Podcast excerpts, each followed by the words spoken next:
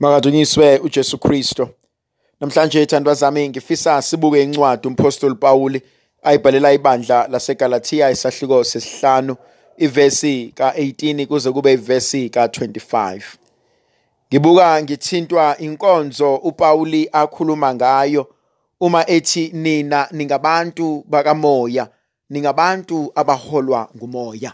Ansibo abantu abaholwa inyama, ansibo abantu abaholwa ngumthetho.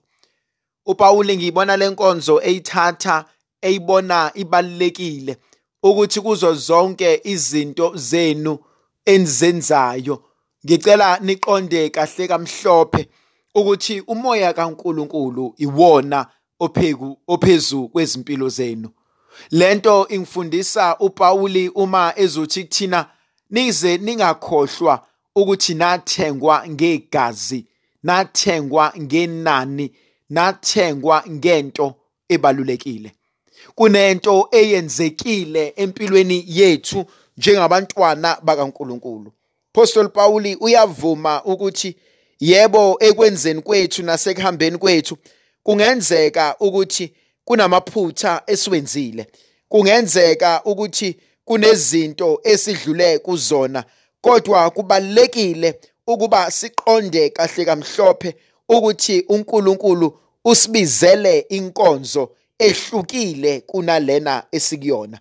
Usibizele indawo ephakeme kunalena esikuyona. Usibizele izimo ezihlukile kunalezi esizibonayo.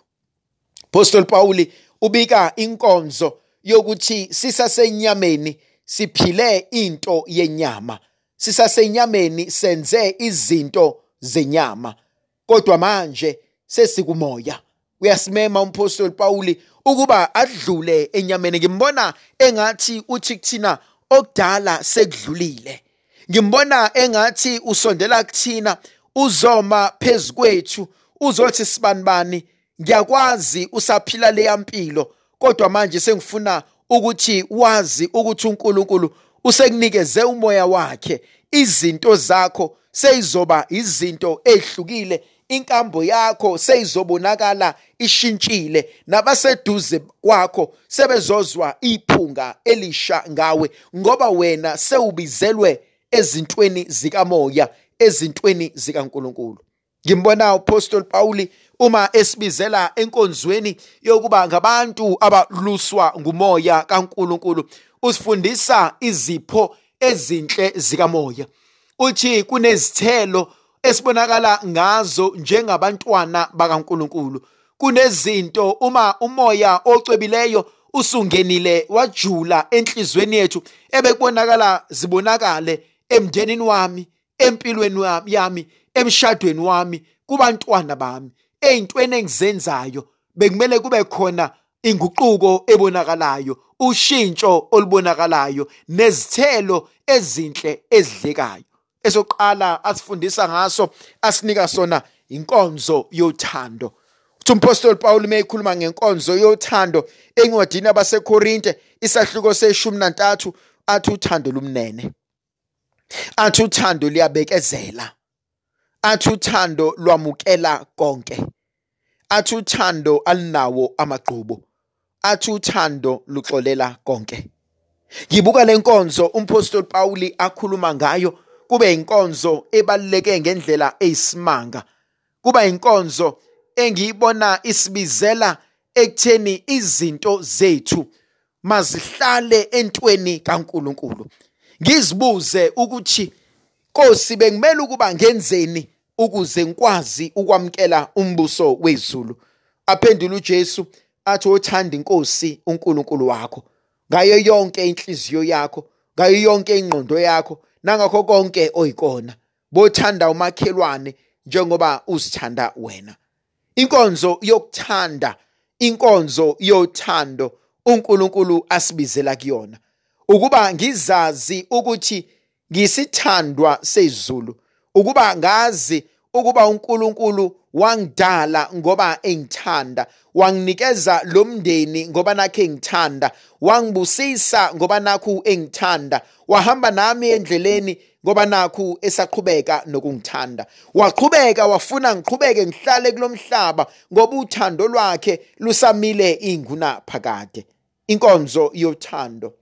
Thandwa zami inkonzo uNkulunkulu asibizela kuyona inkonzo yokubuza ukuthi ngabe ngisawumuntu yini okwaziyo ukukholelwa enkonzweni yokuthanda?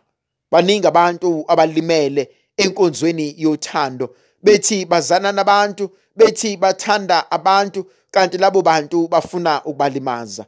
Kodwa namhlanje uNkulunkulu ngimbona esibiza ethi angikhulumi ngothando lwasenyameni.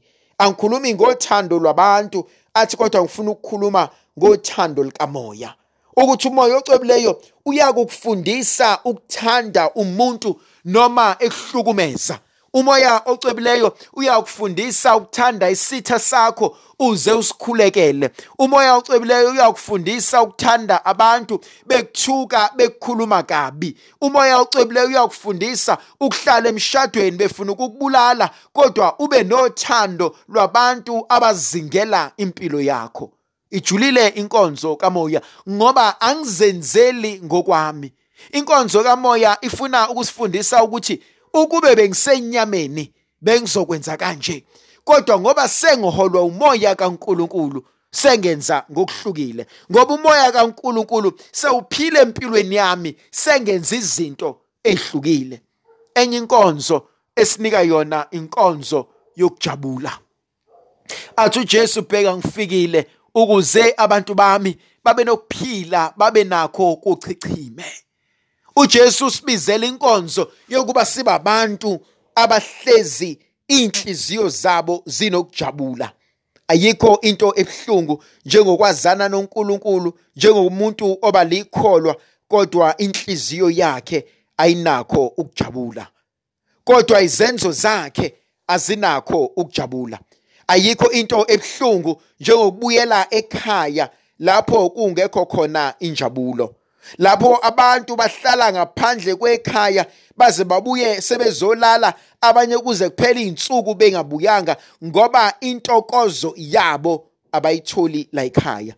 Ayikho into ebhlungu njengabantu abathi beshadile kodwa intokozo yabo abasayitholi komunye nomunye sebencamele ukuphumela ngaphandle.